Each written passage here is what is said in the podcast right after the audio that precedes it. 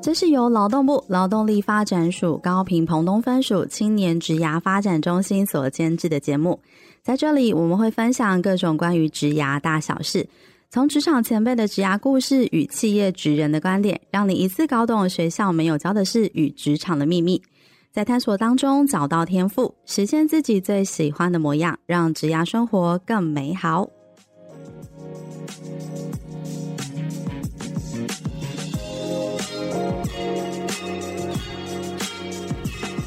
Hello，欢迎大家来到优势沙龙，我是今天的主持人 Echo。多数人呢，对于智商心理的既定印象，多半都是所谓的，好像呢，只要坐在那里跟人家聊聊天啊，讲讲话，就可以赚钱的这种既定印象，感觉很轻松诶。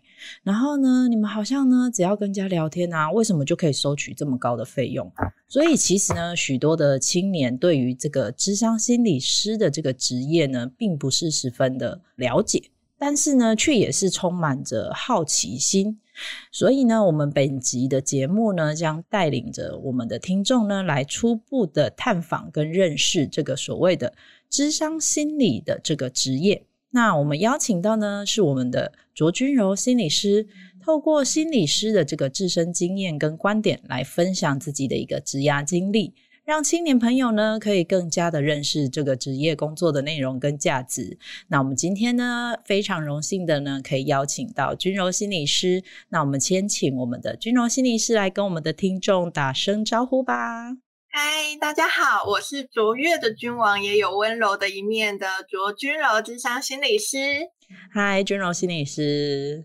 我们今天呢是非常开心的呢，在我们的空中相会。对呀、啊，那我这边呢，其实也是想要帮青年们，呃，跟听众们来问问看，哦，到底是什么样子的一个契机，会让你想要决定成为这智商心理的一个工作志向的？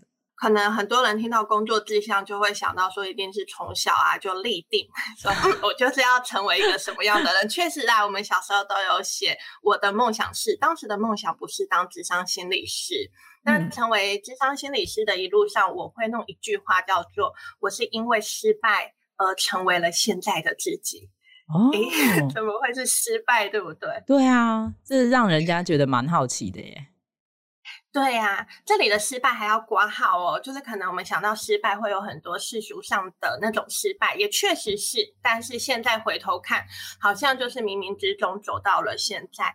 我之前呢、啊，呃，其实一直以来都不是想要当一个心理工作者，我的梦想是成为医师，因为很多自己身边的、哦、呃长辈啊，还有接触到的人就是医师人员。应该是说，蛮多既定印象都会希望说啊，如果家里出一个医生，应该就是很棒的一件事情，所以也会希望说，哎，你也可以当个呃医生，这件事情是很棒。所以原本你的意志向是想要变成医师这件事。对呀、啊，然后后来当然就是在职涯的发展上面，一定就有能力跟兴趣嘛。嗯，那因为我本来是读的是生物。在那个时候，其实也可以读生物，哦、并且再去考学士后西医或中医。那在国外其实是没有直接当医师的，是需要先透过相关的科系。那因为我有幸可以短期在国外有求学过，那个时候啊，我都是以这个为目标。嗯嗯后来就发生了人生很重大的事情，叫做失恋。哦，失恋以后，不是失败吗？我刚刚一直以为 你要讲的是失败这件事情，原来是都有失恋。对，因为失恋，所以噔噔就很难过。又是初恋嘛，初恋总是、啊、特别的刻刻刻骨铭心呐、啊。对，刻骨铭心，所以我就回来。那回来的时候，就当然先沉寂了一段时间，嗯、太想救自己了，所以我就打听到说，啊、哦，原来有一个科系叫心理系，我也以为心理系可以救自己，所以我就准备了这样的考试，就进入了呃心理系。但结果我就发现，嗯，嗯，心理系没有办法救自己哦，因为我们的心理系是理科理理学院的科背景，对，嗯，对。那后来我就进入，就是继续学习嘛。那时间确实是疗愈的其中一个元素。那当然还有不断的投入于此时此刻的生活。时间快速的往前进，第二个失败来了。大四毕业的时候，我那一个当医师的梦想还是没有消失，我就决定好，我要去考学士后的中医。那准备那一年真的是压力太大了，因为有兴趣、有志向，但没有能力的时候，那个压力非常的大。一打开书，我就持续的掉眼泪，之后真的是压力好大。那可能真的是内在的坚韧性。所以在一考完后中医的考试，我就快点去找到底有没有相关心理的研究所考试。当时啊，就有我的那个国防，我是国防大学毕业的研究所在那里读，刚好他就是在那时候还可以报名。那我一直在四年的三年多的大学里面，我在心理系表现都非常好，所以我就想说，那我也就去考，那也有幸考上，所以就一系列的走到现在，成为了一位职商心理师，在这个领域上也表现的还不错，所以就觉得，嗯，可能也是冥冥之中带着我成为了现在的自己。啊，所以其实是冥冥之中他就引领着你，其实你也是适合。可以朝这方面来走，这个工作的志向的部分。是啊，那有的时候我就是因为我的工作里面会大量的需要跟嗯、呃、学生民众在交流职涯上的、嗯、呃课程啊资讯，我就说事实上我还是成为了。小时候自己眼中想成为的那个人，因为你看哦，小时候我想要成为医师，嗯、那医师我们说他其实是医事人员，医师是在治生理的疾病嘛，但我们在陪伴的是心理上的痛苦。嗯、那第二，其实我曾经有一段时间很想当钢琴老师，因为钢琴老师可以穿得漂漂亮亮的，在舞台上面表演，在演奏他的乐器。那我现在的职业既是心理师，但是我有很大的一部分会有公开的像课程啊、演讲，所以我确实结合了陪伴人、陪伴心理的这一块，以及穿得漂漂亮亮的站在台上，就是跟人互动，多多少少结合到你所谓心理的呃从小的一个志向，只是它是有一点转一些方向的。但是它其实还是朝着你的一个心中的目标慢慢的前进。是这件事情让你决定了之后，你也不会变成是说，哎，他的心理的负担。其实像现在从事医生的工作，也是心理压力非常大的，他反而会需要你们的辅导。是啊，我觉得现在是整个大环境，嗯，大家都压力很大，没错，因为我们正在适应一个。变动性非常大的，呃，对，变动比不变更是常态。嗯，然后那个走的步调等等都好快，所以每个人其实都很需要有跟自己相处，以及回头去看看自己的内在的这样的时刻。而这正是智商心理师大量的在做受训，不只是从外界吸收来的受训，还有我们自己持续的。也是要走我们自己的英雄之旅，就是我们自己的成长之路。我觉得这是我们一直都在投入的部分，就是倾听自己内心的部分，而且会去整理自己过往的一些历程，然后从过往的历程之后，可以知道自己到底呃收获了些什么，然后从这些的历程，你反思自己了些什么，才会成就你目前的样子。所以这个其实我觉得是很重要的。是啊，嗯，刚才有提到了，是说哦，你其实是从志向的转变跟转换了之后，才慢慢的成就了自己。但其实有一些青年，或者是有一些听众，其实在那个转换的过程，其实是会过不去的。一般来讲，好了，可能像是呃，俊荣心理师，可能一开始从小的志向会是医生，哦，那个可能就会是大家就会比较知道的行业别。诶，那什么是咨商心理师？就大家比较不不熟知，也不太会去接触到。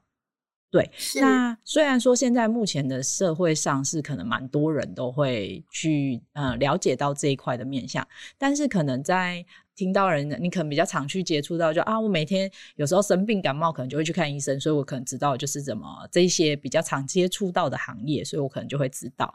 那我可能想要先君柔心理师来跟我们说一下，到底什么是所谓的智商心理师的这个工作？对，我觉得跟 Apple 说的很很相符哦。我自己刚刚也在想说，对啊，从小我都怎么去知道智商心理师吗？如果心情不好，好像多半我们想到的就是先找朋友，不然如果跟家人关系不错，就找家人。嗯嗯嗯、那再来可能认识宗教人士，譬如牧师啊，或者 是庙公，可能比认识我们还来的熟悉吼。嗯嗯，我智商心理师他是。呃，我们的定义来说，它是具有硕士学位，并且需要完成实习以及考取智商心理师专技高考合格的助人工作从业人员。嗯、所以，从刚刚的这一个定义里面，就会发现说，智商心理师们一定是有硕士学位，并且他们一定在硕士中一定要受相关的训练。再来是由国家认可的医师人员。啊，对，要考取相关的证照。是的，嗯嗯，而且至少至少，我目前听到最快也要三年，因为刚刚有提到哦，要实习一年，而且是全职实习，就类似于一个全职工作者。嗯嗯嗯。嗯，那我当时认识这一个智商心理师，可能也跟很多人一样，我大学以前也不太清楚，也没有这一个的职业在我的脑海中。也是因为我到了大学是读心理系的时候，我也有去学生辅导中心、学生咨商中心，不同学校有不同的名称。那那个时候就是有接触到这样子的工作者，才越来越认识，或者是说，哦，头脑里就哦，还有这样子的一个助人工作的存在。嗯，了解。那所谓的智商心理的主要工作的那个形式跟内容，大概会是什么？可以跟我们分享一下吗？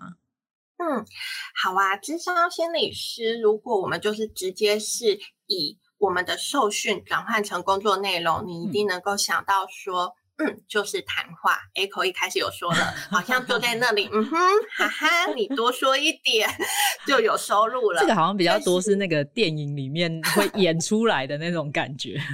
对呀、啊，但确实对话、谈话，或我们专业点叫误谈，嗯、就是智商心理师在。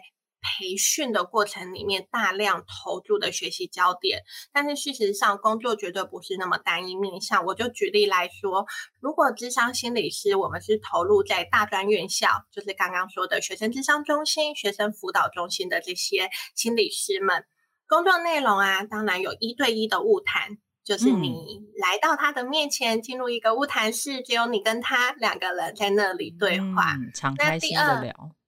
是的，第二还有一对多，我们称之为团体，所以你可能会在学校啊，或者是在社区看到说，嗯，什么爱情团体，嗯，自我探索团体，这也是工作的一部分。嗯，那这一些可能就是很多人会向往我们工作的一种原因契机，但是没有看到的就是冰山下面的，我们有花好多的时间要做行政的工作，在学校里面。钱总不可能是从天上掉下来，嗯，所以我们需要跟教育部申请一些经费，嗯、然后来做相关的课程、工作坊、团体。因为媒材需要钱，嗯、请外面的讲师需要钱，什么都需要钱。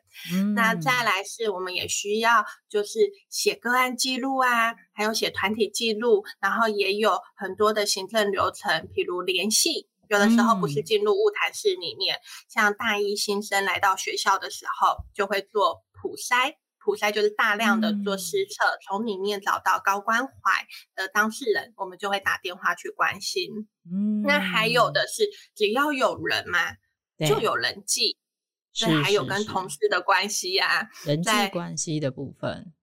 是在呃工作，就是有这么多的里面，到底谁要负责什么？这也是需要透过协调的。是，那还有叫做系统的合作，因为一个学生或一个当事人如果有需要资源的时候，绝对不可能只有自己的单位提供嘛。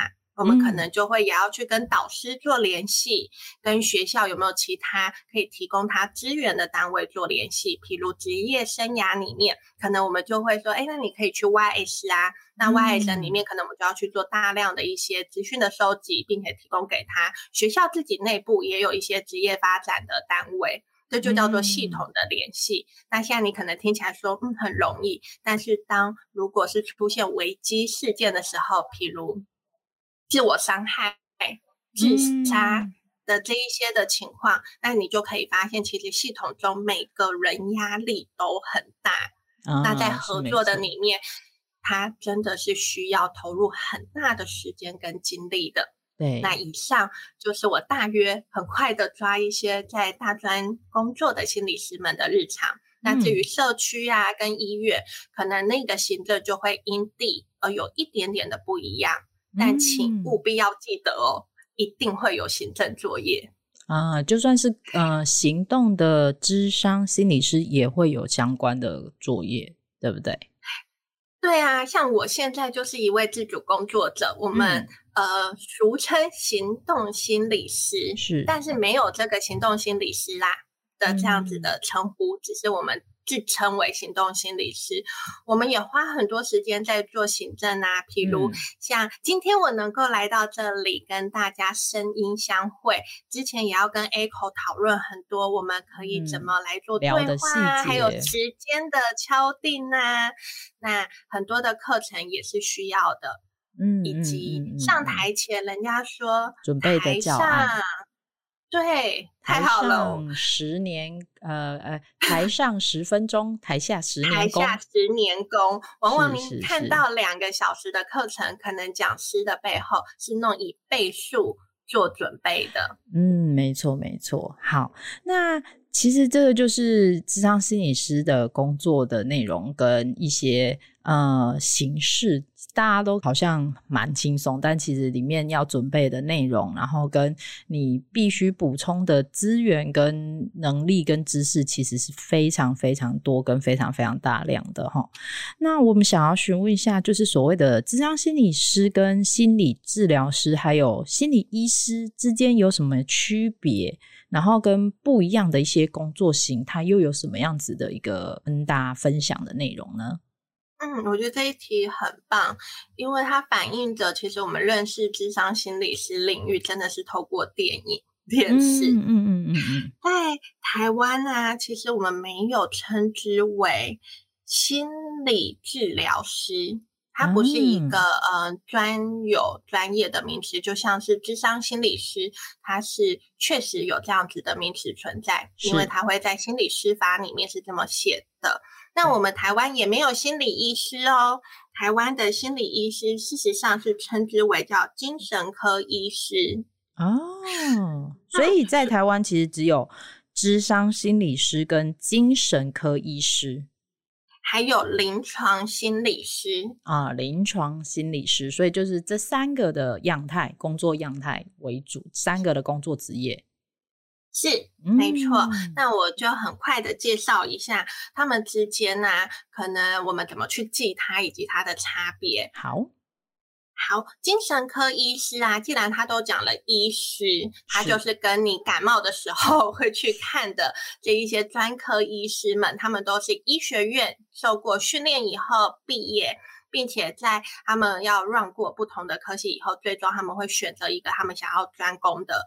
譬如，我相信大家可能最熟悉的叫耳鼻喉科医师嘛，嗯、因为感冒流鼻水会去找这样的医师。那精神科医师他们是后来决定，就是以精神科、精神专科作为他们的后续的工作服务。嗯嗯。那他们在工作形态上，就其实也会很像其他我们去看病。比如说叫到我们就进入诊间，嗯、那还有可能就会问诊，那最主要是开药，嗯，因为在刚刚说到的这三种身份里面，只有精神科医师可以开药。哦，了解，精神科医师可以做开药的动作。嗯，是。那呃，现在我们在台面上啊，最熟悉、最常被提到的，就像是邓惠文医师啊、王浩威医师，呃，还有高雄的蔡东杰医师，他们都是医师背景。那、嗯、你可能会说，可是他们也谈好多跟人类心理啊有关的。是的，因为他们后续可能像邓惠文医师，他就会主攻在精神分析取向。可是那是后续的，多半我们就想到医师，你就想到他是可以开药的。了解了解。好，再来呢，就是我们我智商心理师。那智商心理师他多半会出现在的是社区、学校。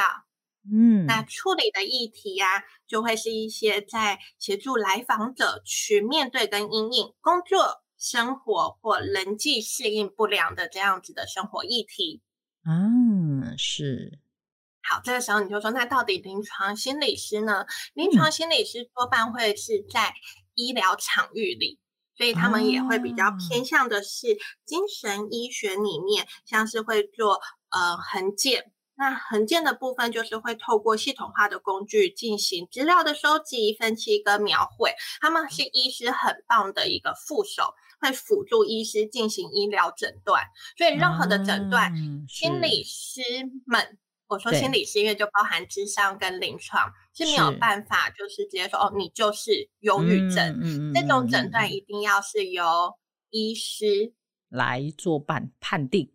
是的，嗯，对。那要怎么记？很多时候大家都会说哦，心理智商师、心理临床师，我们很少听到心理临床师吧？所以这个时候你就知道那个。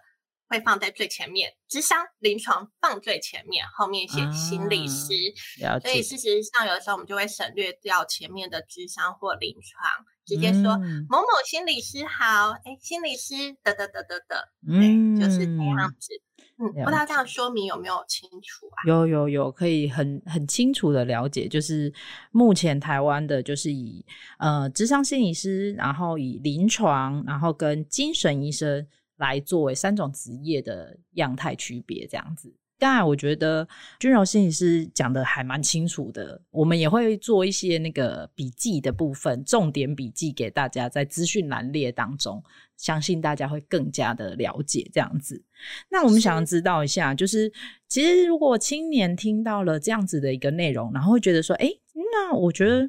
好像这个领域对我来讲还蛮有兴趣的，我也是一个很想要帮助人，或者是我自己常到学校的一些辅导室去啊，觉得很有兴趣的话，那什么样子的一个特质的人会适合成为所谓的这个智商心理师？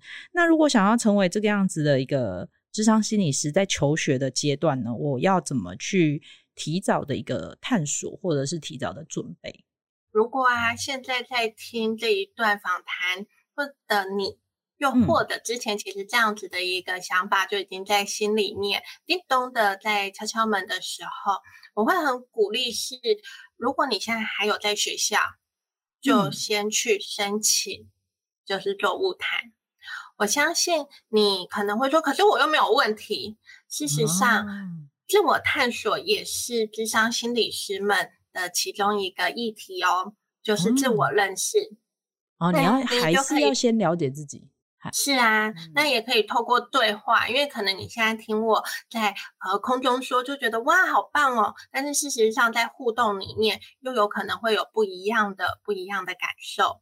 嗯嗯，所以第一个我会很鼓励说，如果有资源，我们就可以去直接面对面的跟咨商心理师或临床心理师进行这样子的物谈对话。嗯、那当然，你也可以使用的是像是性向测验里面，一定有一个分数会是呃投入这一个领域会是加分的。嗯，叫做与人，就是呃 social 啊，社会这一个社会者互动工作者这种。对，就是 Holland 嘛。嗯、我相信很多人说，哦，我这一辈子真的是在学校做过很多 RIASEC 的这一个测验。那、嗯、你可以看一看你的 S 的分数，一定要是不会不喜欢。哎，这有两个不，就是喜欢与人互动嘛。嗯、因为毕竟我们的工作要大量的与人接触。嗯，但是并不代表说，可是怎么办？老师，我现在已经读了相关科系，可是我不喜欢与人互动，也没有问题啊。因为现在各行各业其实都要与人，只是与人的深度呵 呵要多深、啊、多频繁。那如果你已经是读这一个的话，就也可以去当个管员，这一些其实有很多的出路。那我们回到刚刚，你可以做哪些准备？第一，我会这么说：多看、多听、多接触，以及多好奇。多看呢，你可以去看一些书籍。那这里我就很鼓励你，比较软性的书籍，你可以去找像是亚龙。亚龙是欧文亚龙亚亚洲的亚，你可以找找看，或者你打欧文精神科医师，他就有出非常多的书，那你也可以去看看这一些书籍、嗯、有没有让你可一旦读了以后就不想停止。如果是有这样的话，嗯、代表是可能真的这个领域的一些呃。书籍会让你蛮投入的。第二是我也很推荐的书，叫做《也许你该找人聊聊》。这一本书的作者也是我们这样子的背景，他有他自己的治疗师，所以里面有他治疗别人，也有他接受治疗的这样子的一个记录。嗯，也很适合，我们可以从里面去认识这一个行业。跟如果我投入在里面，我会是一个怎么样的状态呢？再来，如果学校有一些通识课程是跟心理有关，我也很鼓励你，不妨就去旁听。但是当然，如果你想拿学分也很好。嗯，那还有呢，就是来到 YS 里面，一定也会有相关背景的人，也许你可以去呃，就是预约咨询。那这个时候不就可以面对面的了解这一行了？是。那再来呢？我觉得真的就是行动，因为讲再多，没有真正的去接触，都只是纸上谈兵。对，这是真的。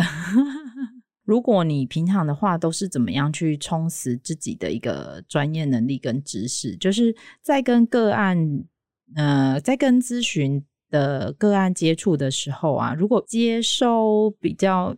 沉重的议题，你会怎么让自己去抽离，或者是让自己比较不会去陷入这种情绪的漩涡当中的？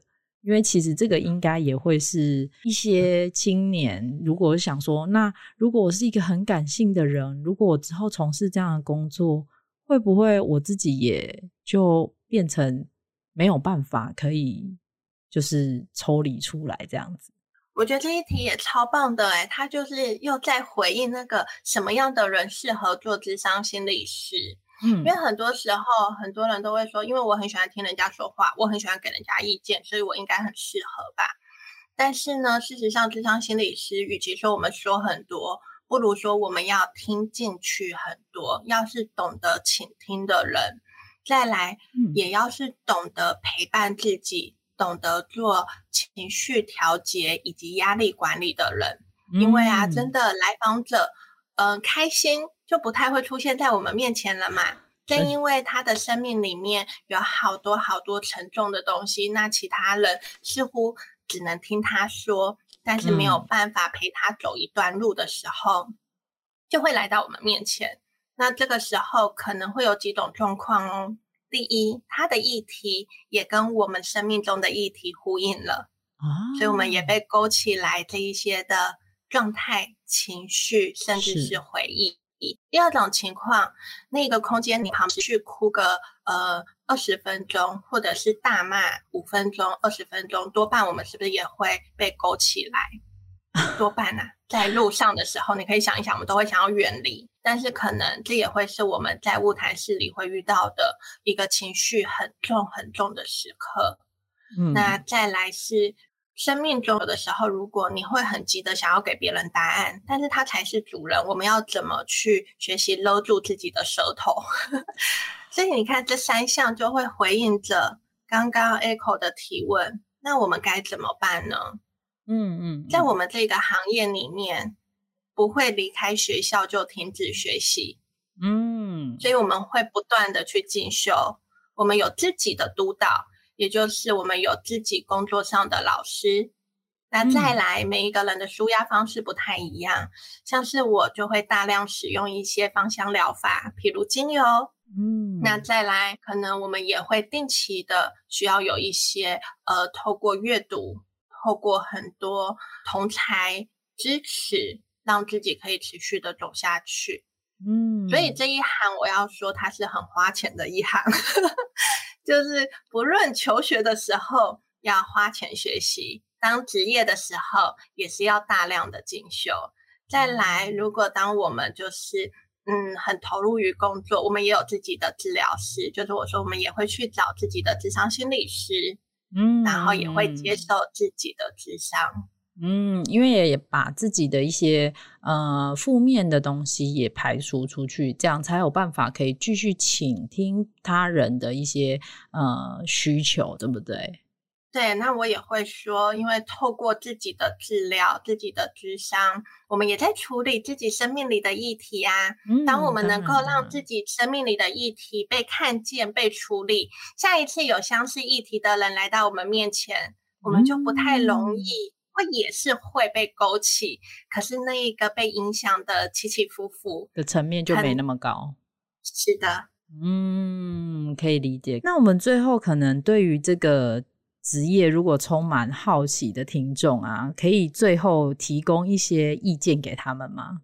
在刚刚在特质的时候就提供了一些书籍嘛，对，那还有说直接可以来到外师然后或者。是学校的学生智商、学生辅导中心，那也有可能可以使用。我觉得网络上现在资源真的很丰富，嗯，比如说我自己也要经营，也有在经营，就是粉丝页。尴尬的尬尬哇 W A 尬哇聊心事，聊天的聊，嗯、尬哇聊心事里面，我也会去分享一些就是自己的工作啊，以及在这一个工作里面的呃内在的省思。那当然，脸书啊，或者是 IG 上也有好多的心理师们，好愿意就是让我们这一个行业是被认识的，而不是像是有一层纱一。一样，常常都会被误会说，嗯嗯啊哈就可以赚到钱，真的没有啦。然后还有一个也是，呃，老师，你可以知道我在想什么吗？你站在我们面前，我只会看到你，但我也不知道你在想什么。所以这一些的呃迷失跟误解，其实很多的心理师们的脸书都有，就是在做分享，也欢迎大家可以去找到一个跟你蛮有缘的心理师的粉丝页，或多个粉丝页进行追踪。嗯，了解。其实现在网络时代之下呢，也可以让大家就是多了解一下这样子的工作跟职业样态，然后以及是不是你未来真的很有兴趣跟呃想要从事的，对不对？好，那我们今天呢，非常感谢我们的钧柔心理师的分享。那原来这个智商心理的这个种类啊，以及植物性质这么样子的多样化，然后透过呢今天呢的分享呢，让听众可以更加的认识说，哦，原来。智商心理师这个需要不断的参加课程训练哦，所以刚才有说到，嗯，也是需要不断的投入。然后呢，其实还要取得很多很多的证照，然后透过一些社会啊、人文的角度切入各个不同的层面，然后从旁去协助需要资源的这些个案们。那这个工作职务呢，也需要极大的耐心跟毅力。才能够持续给予这些咨询的个案关怀。那面对自己内心呢，也需要一定的强度跟所谓的承受力，所以刚才钧柔心理师有提到说，他们也会定期的，也有自己的一个呃需要被咨询的时间，跟需要自己疗愈自己的一个阶段哦，所以就是呃从自己疗愈自己的部分，可以再成长这样子。那我们今天呢，再次感谢我们的钧柔心理师今天的分享，那我们也非常感谢你今天来到我们的节目上，谢谢。谢谢你的收听。如果你有任何的感想或是回馈，现在就到我们的 IG 跟脸书上给我们一些 feedback。如果你喜欢我们的节目，不要忘记订阅并留下五颗星评价，给我们一些鼓励，并分享给身边更多人知道。谢谢大家，我们下集再见。